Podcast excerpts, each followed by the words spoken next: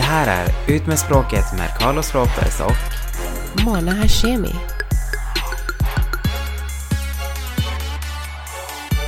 Alltså Carlos, Ja. Eh, har du någonsin beställt någonting från AliExpress? Yes. Alltså jag var typ helt beroende av AliExpress ett tag. Alltså på riktigt. Jag gick in där och handlade typ var tredje dag typ. Älskade att alltid få post hem och det var alltid såhär bara åh undrar vad jag har fått nu för jag glömmer ju alltid vad jag har köpt också. I know it's not good for the environment men sen kom ju den svenska lagen med den här fraktgrejen. Jag är sån med Amazon, för jag är riktig Alltså Amazon är så stort i USA så jag beställer jättemycket från Amazon, så då är jag sån. Men jag tänkte typ att, ja men jag såg lite så här grejer jag behövde, så tänkte jag bara, ja men jag tar det på Mhm. AliExpress. En produkt kom då, det var, det var helt okej. Det är fyra, nej det är tre andra produkter, en, nej fyra andra. Alltså Postnord stoppade ena och ville ha någon jävla wattskit, 77 kronor. Jag tänkte bara, snälla varan Mm. kostar inte ens 77 spänn. Så jag fick refund, Precis. skrev till AliExpress, fick refund. Nu har jag fått tre brev till från Postnord, att de andra skiten också har fastnat i tullen. Alltså det är inte som att jag håller på och köper typ kokain eller något. Alltså jag fattar inte vad fan det är frågan om. Det är så typiskt Sverige. Där hade det aldrig hänt om jag hade beställt nu i Sverige, i London eller i USA. Det här tullskiten hade inte hänt. Faktiskt, alltså det var, det, det var därför jag slutade handla där för att det kom bara grej på grej på grej. Plus att det står ingenting när du får den här eh, aviseringen så står det ingenting om vad Nej. det är som har fastnat. Utan det står bara ett paket har fastnat. Man bara, men vad är det i paketet? Är det ens värt att betala liksom 75 spänn för att få ut det? Eller var det någon av de där skitarna jag betalade typ 15 Nej, kronor för att handla? För att i så fall kan jag lika gärna skita i det. Det är helt sjukt. Men fan vad bra att du fick en Exakt. refund ändå. Jag har inte ens tänkt på det. Jag har bara slängt massa pengar i sjön för att jag har aldrig gått och hämtat dem typ. Och det värsta var typ att jag tipsade mamma om den sidan också. Hon gick in och köpte typ skitmycket garn Mhm. och shit för att kunna sticka och sånt. Och sen så bara fastnade typ allting i tullen du vet. Och jag bara oops. Ja ja, där var dina typ över tusen spänn rakt i sjön men. så ja. Alltså herregud. Den där, den där grejen ändrades också på typ två veckor alltså. Det kom in en så här och sen så bara bam, ah, nej, nu ska vi ta fraktkostnaden och man bara okej. Och då fastnade ju typ allting för då hann jag ju inte ens... Alltså jag skickade en screenshot, dåligt. jag bara den har fastnat i tullen, jag ska ha refund. Och nu, ska jag, nu måste jag göra det på de här andra tre också. Ja. Alltså det blir bara så extra ärenden för mig. Och det är så typiskt Sverige, du vet lilla landet, lagom. Det här, alltså, de är inte vana, det känns som att de är inte vana med de här online shoppandena och Amazon och hit och dit. Vissa grejer som jag vill ha från Amazon, alltså, de skickar inte ens det till Sverige. Jag bara, åh gud alltså. No wonder I'm in London. Det enda som funkar om man ska beställa till eh, Sverige, det är om det utgår ifrån Europa. Det vill säga om till exempel AliExpress skulle köra via, vi säger, Nederländerna och sen till Europa.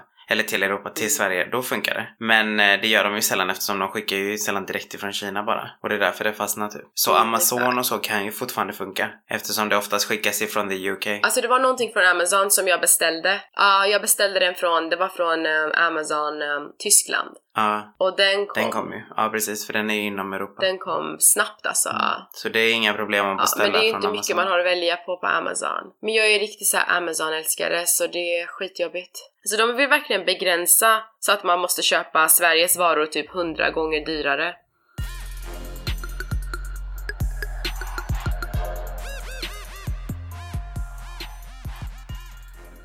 Vet du nu när vi har poddat, det är så jävla sjukt att alla har så telepati med varandra tror jag. Nu har typ så sex personer skrivit till mig, eh, både från Sverige, London och i LA. Mm. How are you? Eller hur är det? Vi, jag har inte hört något från dig på ett tag, alltså ett tag, de, vi pratar typ om fem dagar, tre dagar. Alltså det känns som att varje dag måste jag typ så här korresponda med människor, vad jag gör, vad som händer. Är det flera människor så tar det ju tid. Ja, det är klart. Om jag pratar med tio personer en gång i veckan, det är ändå mycket. Ja. För varje person, det rullar på. Varje dag så blir det typ så här en ny person. Ja i alla fall. Så nu har jag suttit och typ svarat på sms medan vi pratar. Nej men alltså det, det är I'm svinjobbigt. okay, how are you? Call you later. Så när vi har pratat klart så har jag minst tre personer att ringa. Så det kommer väl bli tre timmars telefonsamtal nu. Fy fan. Kanske skönare att bara skaffa ett till jobb. Så man bara, ja ah, men jag hinner inte, jag jobbar ihjäl mig. Ja, precis. Då, för folk respekterar ju det. När du säger att du jobbar, när du jobbar eller tar hand om barn, då är det så här, ah hon är upptagen. Men ehm, jobbar du hemifrån då har du tid att prata i fem timmar per dag. Ja, det är nog sant. Du har tid att fika, du har tid att ta rast, du har tid med allt. Det är vad folk förväntar sig. De fattar inte att jobb hemifrån fortfarande är jobb. Ja, precis. So from now on, this bitch got a corporate job and she's doing 9 to 5. Alltså jag tycker det är så imponerande typ när man kan göra som du och verkligen vara hemma och verkligen jobba och verkligen liksom ha rutiner och gå efter dem. För det är så här, det är många som jag tror inte skulle klara det. Men det blir verkligen mycket temptation som folk hör av sig hela tiden och vill prata. Mitt under arbetsdagen liksom. För som du säger, om jag är på Mm. jobbet så kan jag bara, nej men jag jobbar och sen blir det så här, "Ah, ja men hör av dig sen när du har tid. Och sen hör jag väl av mig sen när jag har tid liksom. Ja, nej men eh, från och med nu får det, får det bli. Så alla ni som lyssnar, eh, Mona jobbar 9 till 5, hon är hemma runt 6, hon ska äta, hon är trött så vi kanske hörs på kvällarna här och där. Ja precis, men du är ledig helgerna i alla fall. Eh, nej, då har jag ett annat jobb. Basically don't fucking call me! På tal om Don Call, jag, har ju, jag hade en jätte, jättenära bästa vän verkligen här faktiskt. Som, hon fick ju jobb förra året i Stockholm i oktober. Mm. Hon flyttade upp och sen så bara gled vi så här big time alltså. Det var typ så här, hon hade aldrig av sig och jag tänkte så här, "Ja, men hon måste ju komma in i det nya jobbet och staden Mm. och allting. Så I gave her some time. Men det liksom hände, alltså det hände liksom aldrig att hon hörde av sig överhuvudtaget typ. Utan vi hördes typ så här. Okej, that's fucked up. Jag vet och sen typ efter en och en halv månad typ så var det så här: okej alltså. Då frågade hon typ så här, kan du ses typ? Och man bara, ja alltså vad heter du ens? Jag kommer inte ens ihåg. Liksom, finns du ens i min telefonbok liksom? Shit. Så i alla fall, vi var ute och åt eh, igår. För att nu har hon flyttat tillbaks till Göteborg nu förväntar hon väl sig att allting ska bli som vanligt. But I'm not that hoe alltså. Jag kan inte bara gå från att liksom såhär no communication till nu ska vi bli bästa vänner igen liksom och hänga som ingenting har hänt. Mm. Jag måste säga att tidigare när hon bodde här, alltså vi sågs ju två, tre gånger i veckan liksom. Sågs, och inte bara liksom alltså pratade utan verkligen sågs typ. Så då pratade vi och jag förklarade för henne liksom att jag tycker att du har varit en shitty friend liksom att uh, man gör typ inte så som du har gjort liksom. Du har verkligen så här inte uppdaterat mig överhuvudtaget om ditt liv. Jag vet typ ingenting om dig, jag vet ingenting om ditt privatliv med ditt kärleksliv whatsoever. När du kommer hit och pratar om att du har varit med den här killen, jag visste inte ens att ni var tillsammans. Alltså this is not okay liksom. I en vänskap så alltså, försöker man ju ändå Mm. hålla dig vid liv också. Det är inte så här bara för att du har skaffat dig en kille liksom att du kan bara glömma alla dina vänner. Så i alla fall. Nej, sånt där hatar jag. Jag vet så nu var jag så här: okej men I'm, but I'm growing. Så jag tänkte att nu ska jag faktiskt ändå försöka bara gå vidare. Jag, det här är faktiskt första gången jag verkligen ska bara swallow it och bara okej men let's, let's do it better this time och så Swallow what? swallow my pride. Och sen bara försöka liksom på nytt då. Men det, men det, alltså som i ditt fall, det blir för mycket. Jag skulle, jag skulle aldrig kräva av henne eller jag skulle aldrig kräva det av mig själv heller. Att vi skulle höra så här var tredje eller var fjärde eller var femte dag. Men bara så här, du vet, när det händer i alla fall stora grejer, när du träffar en ny kille eller om du har funderat på att bli tillsammans. Alltså du vet, så här, lite i alla fall. Men kanske inte typ vad du har gjort igår eller vad du har druckit för kaffe till frukost liksom. Så, it's not important, you know. Nej, alltså problemet är ju att det här är ju människor jag är nära, nära med och de bor i alltså, olika ställen i världen. Men jag är ändå rätt nära med dem så det är ju ändå logiskt att man pratar en gång i veckan. Men när det är 10 plus människor så blir det ju typ så här minst Mm, ett precis. samtal om dagen och sen lite sms och sen typ min mamma varje dag och, alltså, och sen syrran varje vecka och alltså ja, min bror. Ja, det, alltså i adds on, alltså jag spenderar skitmånga timmar per dag på att bara prata i telefon och det här kan gå, de här timmarna kan faktiskt gå åt, åt att liksom njuta, sova, vila, träna, jobba extra, gå på en dejt, alltså Mm, det är sant. det är nästan så att jag, alltså jag känner typ ibland bara, ska jag bara, alltså jag vill bara slänga telefonen i väggen. Bara oj, den gick sönder. Men samtidigt så vill jag ju prata med alla Mm. också, så det är ju inte så att, alltså det är mina vänner, jag vill ju prata och, och alltså det är inte så att jag inte vill att någon ska ringa mig men I don't know, det finns inte tillräckligt med timmar på dagen Carlos. Alltså man känner ju så ibland, det där går det ju perioder. Ibland vill man ju prata jättemycket, ibland vill man inte prata med någon liksom. Så det är ju väldigt periodsbaserat också. Ja, så jag var ute precis, kom hem, alltså bara skynda mig, alltså åt någonting för jag höll på att dö. Poddar, nu har jag pratat så här länge med dig, men när vi lägger på så har jag i alla fall tre viktiga samtal för att det har varit, det är så här, folk som har skrivit bara jag måste prata med dig eller det är någonting. Sånt är livet. Det är synd dock att alla dina inte pratar svenska typ. Ja, jag vet. Ja, för hon, alltså hon min, eh, hon som jag åt mig igår och hon som var min bästa vän. Hon sa ju det, hon bara ja men alltså jag tycker faktiskt att vi hade ju båda kunnat typ så här höra av oss till varandra och liksom så här hålla koll på varandra. Och jag bara men bitch, alltså allvarligt talat, du ser typ, jag lägger upp typ när jag går på toa på Instagram. Mm. Du vet exakt vad jag gör hela tiden. Och du säger själv att du går in och lyssnar på podden för du hör av dig liksom när du bara oj, det här har hänt eller. Du håller ändå Ja, koll på exakt. vad jag gör.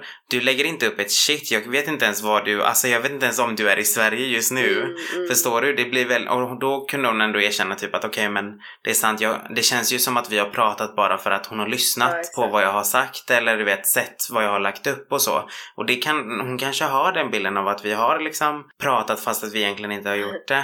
Men du vet, om du ska vara en vän och inte ett fan, då får du faktiskt också ringa. 'cause Ja. you wanna hear this voice live, you know what I'm saying? Men alltså om jag lägger upp, då blir det så här, om jag kommer nu till Sverige och lägger upp att jag är i Sverige, Mm. om jag, jag kanske bara är där för tre dagar, jag kanske är där för att gå på en begravning, orka sitta och förklara till alla. Då blir det oh my Nej. god, alltså jag har inte ens hunnit liksom lägga upp så är det så här, åh är du i Sverige, vi måste träffas. Ah. Så typ, det slutar med att jag kommer inte lägga upp location no more, that's it. Nej, nej du har varit jävligt sneaky när du har åkt till ställen. Det är såhär bara, "Va, okej. Alla lyssnare, förutom om jag är utomlands, ett land där jag vet att ni inte finns. um, I'm between LA, London and Sweden, so if I wanna reach out, I will reach out myself.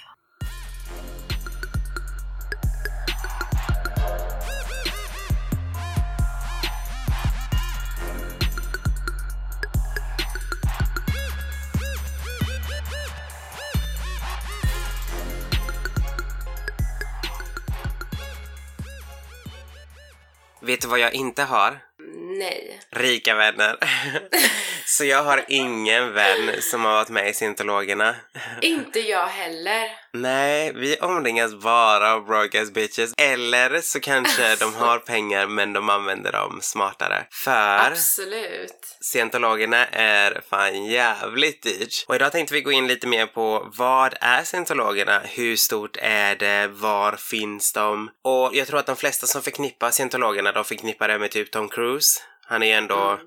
Den största de har liksom. Mm. Det är ju många kändisar som faktiskt har varit med i scientologerna. Och jag har faktiskt börjat Ja, följa många. en serie som heter Lea Remini och det är typ såhär Mm. scientologerna and the aftermath typ och den, den går väldigt mycket in på typ såhär folk som har tagit sig ur det. Hon själv, hon är ju Jennifer Lopez bästa vän och har varit scientolog i typ såhär 28 år innan hon tog sig ur det typ. Och man får följa väldigt mycket och man får se väldigt mycket i de här serie, serien då så att det är ju baserat på sanna historier och allting så att jag tänkte vi skulle faktiskt prata om det idag. Ja, men jag visste inte att hon var, alltså hon har varit liksom med i det i 28 år. Ja, de flesta som har varit med har varit med jävligt länge. Ja, alltså Tom Cruise, John Travolta, det är ju jättemånga kändisar som är med i det. Och Tom Cruise och de här, det måste man ju säga också att de blir ju inte behandlade på samma sätt som alla andra. De är ju mer såhär public figures, de ska liksom se till så att det ser Mm, bra ut. mm. Så de, får ju, de behöver nog inte följa allting till punkt och pricka. Men ett exempel på att han fortfarande får den att hålla sig till reglerna, det är faktiskt att han Mm. nu inte ens har träffat sin dotter på över sex år. Suri som hon heter då, som, hon, som han har tillsammans med Katie Holmes. Va? Yes. Han har inte träffat eller pratat med sin dotter på sex år. Jag visste att det var något problem där med hon och, han och Katie, alltså de, de skilde ju sig på grund av, alltså hon klagade ju mycket just på hans, alltså tro eller ja. Men jag visste inte att det var liksom, att barnet var inblandat. Varför har han inte fått träffa henne på sex år? För att man får inte beblanda sig med folk som inte är troende. Så därför så säger Men sekten... när de gifte sig, var hon också det? Nej, när de, när de, vad jag förstår det som när de gifte sig så skulle hon ha konverterat på något sätt men hon vägrade. Mm. Och sen så verkar det som att ja, det, hela, det hela vet vi inte riktigt exakt hur det gick till. Men det sägs i alla fall att hon till slut var såhär, nej men jag, jag flyr liksom från det här. Jag vill inte ha någonting med det här att göra och jag vill inte att min dotter ska ha någonting med det här att göra. Så hon tog sitt pick och pack och drog. Men ett annat exempel på det här med Tom Cruise, det är ju faktiskt, han har ju faktiskt varit tillsammans med Nicole Kidman. Mm. De har ju två adoptivbarn tillsammans. Ja. Men det, de är ju syntologer och de är ju med pappan då Tom. De har ju inte fått träffa Nicole heller på jättemånga år. Eller pratat med Nicole heller. oj. Det är ju också så sjukt. Tänk dig absolut, Tom Cruise är en stor skådespelare. Men Nicole Kidman är ju fan också jävligt stor. Absolut. Men hennes inflytande, det spelar liksom ingen roll när det gäller sekter och hela den här situationen. Så att Nej, det är Wow. Messi Messi så, men ja som sagt det är många kändisar som har varit med, som är med och jag tänkte om vi bara bortser från dem för att som sagt de blir säkert behandlade på ett annat sätt än vad Mm. de, de här nere, liksom de vanliga folket blir behandlade. Exakt. Så de här till exempel som är med i scientologerna, de får ju gå igenom någonting som heter auditing. Du kanske kan förklara lite mer om vad det handlar om? Det är typ någon typ av rehabiliteringsfilosofi då, där det täcker ämnen som typ så här moral, etik, avgiftning, utbildning och sånt. Det, det är lite som counseling så att säga, men det kostar ju runt, alltså vad jag har läst på så kostar det runt 800 dollar i, i timmen då. Alltså nästan 8000 spänn i Ja, timmen. att gå på de här eh, ja, så kallade kurserna då. Sen ska man också säga att eh, just scientologerna, de, de ser ju allting i åtta olika grader kan man säga. Där grad ett är Mm. människan, eller Just förlåt, det. grad ett är du själv, grad två är typ din familj, grad tre är typ naturen, fyra är typ världen. Alltså det, de ser allting i olika grader. Och grad åtta Ja. är då typ oändligheten och det är dit obviously alla vill komma. Och därför så betalar man ju de här för att liksom hela tiden ta sig högre upp i grad så att man liksom når oändligheten. Och eh, Ja. det är ju många, det är ju, för det första finns det ju ingen som har nått oändligheten någonsin. Så det verkar vara jävligt jobbigt att nå dit. Ja, för de, de backar tillbaks det hela tiden och att fortsätta liksom du kanske har uppnått ett, ett visst mål och sen måste du bara nej men det här måste du göra om igen bara för att alltså de säger ju att det är att det är ett icke mm, vinstgivande organisation men det ger ju jävligt mycket vinst och, och, och de, de tar ju emot betalning för att lära ut de här eh, metoderna då att hantera livsproblem och eh, uppnå lycka och, de, och deras liksom deras grundprincip är ju just överlevnad Exakt genom de här åtta planen. Ja. Och sen är det ju också så att till exempel då när de eh, går på de här auditing, det är liksom, det, det är väldigt mycket counseling, du pratar, men många av de här, de- desto högre upp du tar dig, desto mer får du liksom prata om dig själv, om vad du har gjort eller varit med om. Det kan vara liksom allting från, alltså synder du har gjort. Allt det här spelas dessutom in ska vi säga, så att många som faktiskt hotar med att liksom, jag ska lämna det här, de gör inte det för att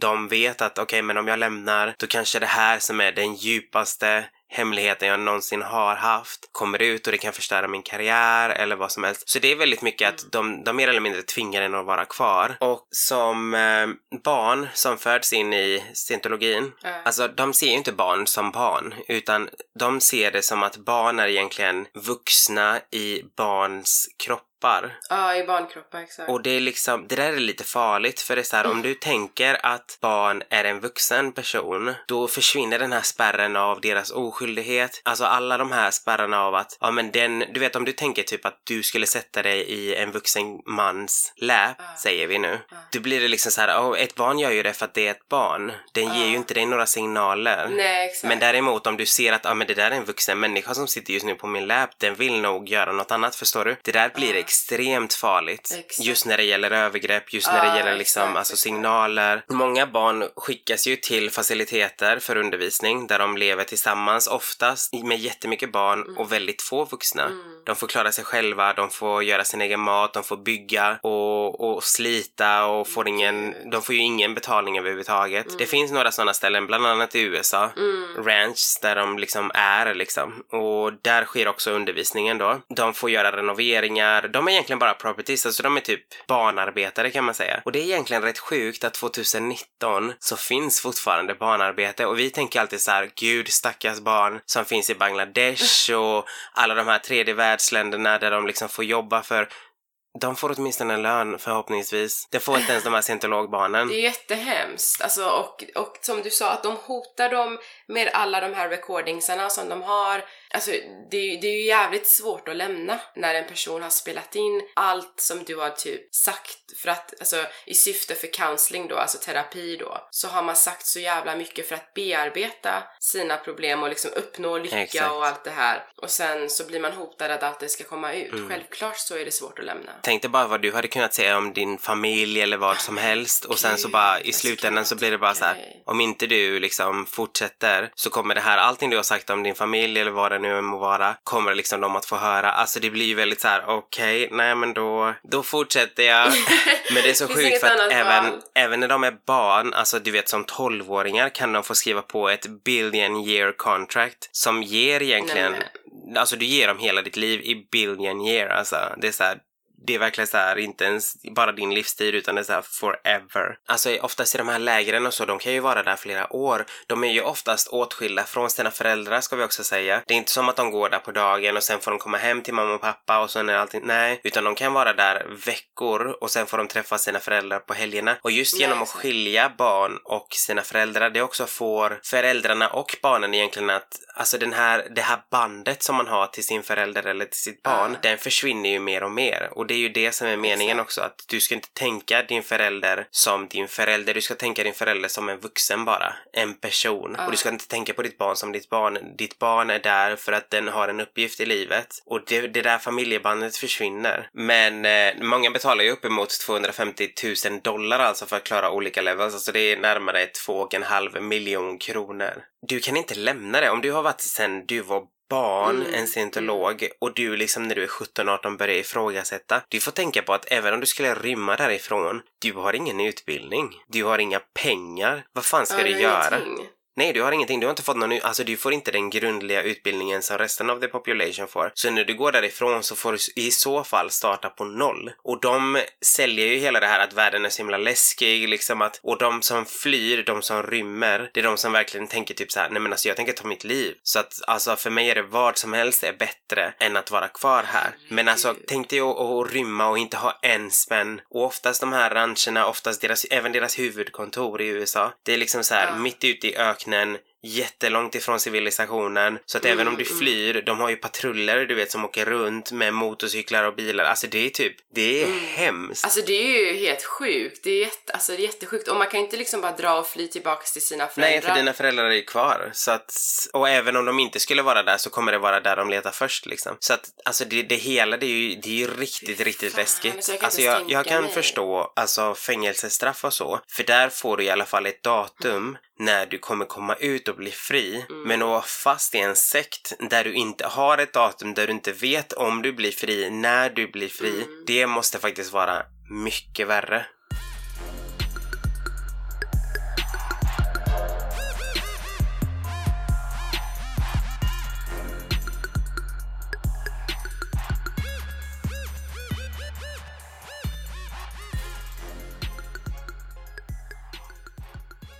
Jag lyssnade på en intervju med en kvinna från Malmö. Hon hade ju varit här fem år, scientolog, innan hon flyttade till USA för att hon blev promoted till huvudkontoret och där liksom fick hon, Mm. ja, hon fick sluta träffa sin treåriga son och liksom bara träffa honom på helgerna och fick liksom se allting. Till slut så flydde hon ju typ Gud. Alltså många, många år senare. Och än idag är ju inte hennes kontakt med sin son bra. Han lyckades ju också fly till slut när han var typ så här. jag kommer inte ihåg hur gammal han var, han var över 15 i alla fall. Men han påminns ju väldigt mycket av hela det här på grund av sin mamma för att hon liksom mer eller mindre tvingade honom. Det var inte hans val som ett litet treårigt barn liksom att hamna i en sekt. Och Nej, det, där är, exakt, det, där är, det där tycker jag är så läskigt och det där tycker jag också är så hemskt. Jag kan förstå att man vill ha en religion eller man vill, ha, man vill gå i med i en sekt eller vad som helst. Absolut, gör du det. Men tvinga aldrig dina barn att göra någonting som de själva Ja. inte har valt. Och det spelar ingen roll om det är en sekt eller en Mm. religion egentligen för mig. Exakt, Det är så här, vänta tills de är stora nog till att de kan läsa vad det här innebär så att de bestämmer själva som en vuxen människa. Du behöver inte Mm. liksom tvinga på det till någon annan. Och ändra liksom hela deras uppväxt. Och det är samma sak, de här som jobbar då på huvudkontoret, för det här huvudkontoret är jätte, jättestort. Alltså deras samtal avlyssnas, de, för, de förföljs och du vet, de får inte gå till doktorn själva för då finns det ju risk för att de kan fly. Ja. Alltså det är egentligen fångenskap, alltså ja, det är ju exakt, verkligen så. exakt. Ja, men det är fångenskap. Och det, är ju, det här är ju skapat i USA, alltså 1952 då. Det är ju där Ja. det kommer ifrån. Och han, eh, grundaren då, han hävdar att, att människans humör eh, följer en exakt sekvens och kan graderas på en skala då från minus 40 till så här plus 40. Och eh, och sen det sjukaste är att eh, ingen person under eh, 2,0 på skalan ska ha några rättigheter. Och de som kritiserar scientologerna och personer med sexuella eh, perversioner, alltså ja, dit räknas exempelvis homosexuella, de klassas som 1,1. Alltså han har liksom lagt människor i, i skalor. Oh my god. Mm, och du ska ligga över två för att ha någon typ av rättighet i samhället. Men gud. Vad är skillnaden på han och typ någon som Hitler exempelvis? Jag förstår inte. Nej, jag har aldrig riktigt förstått heller det här med sektledare och alla de här som liksom så här ska hela tiden alltså bestämma hur andra människor ska eller är Mm. eller ska följa. Alltså nej. För mig är det samma skit oavsett. Och det som jag läste också, grundaren är ju L. Ron Hubbard. Han eh, är ju död idag, så det är ju någon annan som har Mm. tagit efter, någon David-människa. Han slår sina anställda och Nej, typ så här. Gud. Alltså ja, ja, men alltså på riktigt, det är typ jättemycket i den här serien då som jag har sett. Många som liksom har lämnat som berättar liksom att det pågår Mm. liksom sådana grejer hela tiden. Men att liksom det är ingen som säger emot heller för att det är ju liksom, han är ju liksom ledaren Nej, exakt, liksom. exakt. Så att oavsett, alla tror ju hela tiden att man förtjänar det om man får liksom stryk. Mm, mm. Som vi sa från början, det här med auditeringen är ju ett viktigt moment i religionen eh, och under den processen ska egentligen deltagaren renas och bli fri från mentala blockeringar då. Och scientologikyrkan kom faktiskt till Sverige 1967. Vi har även här i Göteborg har vi faktiskt en, vilket är helt Mm. sjukt. Det finns en i Malmö också. Ja, det finns det. rätt stor. Ja. Man har ofta kritiserats då för att vara väldigt sluten och avhoppare har ju berättat om väldigt höga kostnader för att ens delta i de här kurserna eller ceremonierna Mm. som vi sa till exempel auditeringen då. Så... Vad sa du? Men vart går pengarna? Ja precis, det undrar jag också pengar? för det är så här, någon, någon, ja men precis det måste ju vara så. Till för att jag menar, eller till eller? dem och till deras liksom, alltså propaganda och reklam. Det måste ju vara typ sånt som det måste gå till. Mm, mm. Men jag tror inte att den där David-människan i alla fall har några problem med pengar om man säger så. så han har den där jävligt bra och jag tror inte att han följer allting till punkt och pricka heller. Så... Nej, det tror jag inte. Undrar om han liksom har sina barn på en sån här jävla compound eller vad det nu är. Men det måste han ha med tanke på att han ändå är liksom, ska i alla fall vara en förebild liksom. Och jag tror att det var därför också som Katie Holmes drog Men- ur sitt barn. Förmodligen hade ju barnet också Ja. hamnat där. Och det var väl inte det hon ville liksom. Så att... Kan man bo hemma också? Alltså måste alla bo på såna här ranch? Nej, det tror jag inte. Ja, jag tror inte att man behöver gå på de här ranch i andra länder. Jag tror till exempel här i Sverige, jag vet inte Mm. faktiskt, men jag tror inte det. Men däremot i USA så är det så, det finns ju så extremt många. Så det är mer eller mindre meningen att du ska göra det. Alltså det är väldigt mycket påtryck från Mm, andra, exakt. du vet bekanta, vänner, familj som är såhär, nej men ska du inte lämna ditt barn så att den får liksom en ordentlig utbildning inom syntologin. Och där är det ju så lättillgängligt. Däremot här i Sverige, där blir det en annan sak för vi har ju inte det. Jag tror inte, ah, jag Nej. hoppas, jag hoppas verkligen att det aldrig skulle komma hit. Men, eh, men jag hoppas verkligen inte att det Eftersom vi också har egentligen regler som egentligen USA också har. Men jag, det känns ändå som att vi följer i alla fall dem någorlunda mer. Någon, ett exempel på det det är typ att till exempel då om man ska dra sekter överhuvudtaget, bland annat Jehovas också, har ju inte fått skattemedel. Och det här i Sverige alltså. Och det är ju bra tycker jag för det, Mm, det kommer att visa för barn att det du gör och det dina föräldrar gör, det är inte rätt. Därför får du inte skattemedel. Nej, men, att, exakt. men att vi skulle ge dem, det är mer eller mindre säga att nej men samhället, vi står bakom det ni säger och det ni säger är okej. Jag tror att även Mm. som barn eller vuxen så kan man liksom ändå det- tänka varför får inte vi skattemedel som alla andra liksom? Men de har fått det i USA, alltså scientologerna har fått, Ja. eh, ja, de har kämpat hårt för det, men de fick det till sist. Ja, jag kan tänka mig. Det är därför jag säger att jag tror inte att vi i Sverige Ja, skulle kunna gå så exakt. extremt Nej, när det gäller just scientologerna. Nej. Hoppas jag som sagt, det, det vet man aldrig. Sen ska man också säga Men att... det är så jävla sjukt. Sen ska man också säga att man eh, ska ju rapportera varandra hela tiden så det är väldigt snitchkultur inom scientologerna. Det är så här, din granne kan ju vara en scientolog, din bästa vän, Ja. din mamma, din pappa, din bror. Oavsett så, så fort du ser typ att någon håller på och avviker, alltså ifrågasätter vad Ja. som helst så ska du rapportera det direkt. Så det blir ju att man inte litar på någon. Om man Ja. håller käften, om jag till exempel vet att du är en scientolog, jag är en scientolog och du håller på och ifrågasätter och jag inte säger någonting så räcker det alltså för att då kommer jag också bli straffad för att jag visste men Ja. jag sa ingenting. Så med andra ord så är det så här hela tiden att man, man uppger varandra hela tiden för att liksom ingen vill bli straffad. Och det är ju också Ja, lite exakt. farligt för det är så här, jaha men eh, till slut så kan man inte tänka eller ifrågasätta eller någonting utan det blir så här att du håller bara käften helt enkelt för du vet inte vem du kan lita på. Mm, mm. Oavsett om det är en familjemedlem eller vän liksom. Men alltså det är så konstigt att, att något sånt här har kunnat liksom byggas på, eller ja, på 50-talet, alltså det är ju inte så, det är inte så länge sedan. Nej, Att människor har kunnat bli det hjärntvättade. är det verkligen inte. Och jag har ju alltid så här, innan jag läste på om det här så såg jag ju alltid det som en, jag, jag visste inte mycket om det men men jag hade hört talas om det och det var så här, jag har alltid förknippat det med, med pengar, att det är typ så här bara rika som är medlemmar där och speciellt de här kändis, alltså profilerna och så. De går säkert med, med in med pengar men de kommer därifrån fattiga som fan i alla fall. ja, That's och inte sure. på plan 8. Nej, definitivt inte på plan 8. Och sen är det också så att väldigt mycket, det, precis som med många andra sekter så sker det väldigt mycket övergrepp, väldigt mycket övergrepp mot barn. Och eh, det är ju, inom scientologi så är ju inte psykisk ohälsa accepterat. Så man ser ju inte det. Man,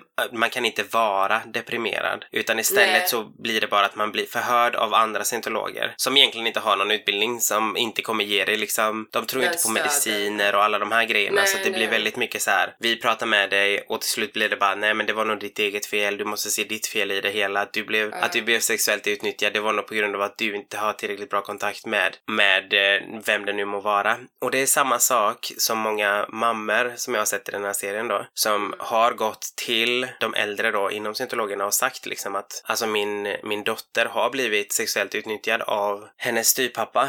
Och då har de liksom, det svaret som många har fått det är typ okej, ja det är ju inte rätt men eh, samtidigt om du hade varit en tillräckligt bra fru så hade inte han behövt gå och söka det hos någon annan. Men gud. alltså, Fattar du vad sjukt? Gud. Och hela tiden lämna över typ ansvaret på offer hela tiden. Alltså, Det är ju så sjukt. alltså, man kan ju inte må bra av att sitta där och prata om sina problem och bli anklagad för det. Nej, precis. Så till slut så blir det ju så att mamman går ju därifrån och bara fan, Mm. är det mitt fel att min dotter har blivit sexuellt utnyttjad? Skulle jag ha gjort någonting annorlunda? Alltså kan du förstå vad mycket det gör för ens hjärna Mm. när du redan är hjärntvättad och få höra sådana saker av folk som du har väldigt mycket respekt för. Som du Mm, går exakt, efter oavsett exakt. vad de säger så tror du på det. Det måste vara fruktansvärt. Så nej, alltså sekter kan dra åt Nej, alltså helvete. det är ju allt som har med sekter och, och kults, cults att göra är ju, jag tycker det är jätteläskigt. Jag skulle aldrig vilja ens vara med någon som är med i det eller komma nära någon. Nej. För jag litar ju inte, alltså jag vet inte vad det är liksom de håller på med och vad de tycker och tänker och för mig är sånt där jätteläskigt. Det är faktiskt väldigt läskigt. Jag tyckte förr det var lite spännande. Jag kan säga det att hade det varit för tio år sedan så kanske jag hade varit så här innan jag visste allt det här då, så hade jag kanske varit så här, ja men det hade varit kul att testa typ. Men nu så känner jag bara det här är så sjukt att jag hoppas verkligen typ att alla håller sig så jävla långt borta från det. Och är det så att du vill förstöra ditt liv, absolut, gå med. Men jag hoppas att du är ensam. Jag hoppas inte att du har några barn. Jag hoppas inte, inte att du tänker tvinga på Barn, någon annan ja. vad du kommer att göra. Så länge det är så, så gå och gör vad fan du vill med ditt liv liksom. Men vart kan man kolla på den här serien? För jag är rätt intresserad. Ja, alltså jag kan skicka den till dig senare för att jag kollade på den eh,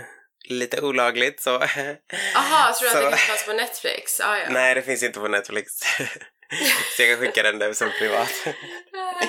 Ja men nu vill jag inte ha virus på datan Carlos. Det är inte virus. Det är inte virus. Men eh, jag skickar det till dig sen. Men som sagt, ni andra som, alltså det är egentligen bara googla. Gå in, ja, nu vet jag en sida. Eh, det finns Daily Motion, det som är du vet som YouTube fast det är väldigt mycket engelskt. Där i alla fall kan du gå in och så kan du bara skriva Lea Remini och sen typ full episode så då kommer det upp faktiskt hela episoder. Så kolla där. Ja. Det är mitt tips och det är helt lagligt så do it, do it.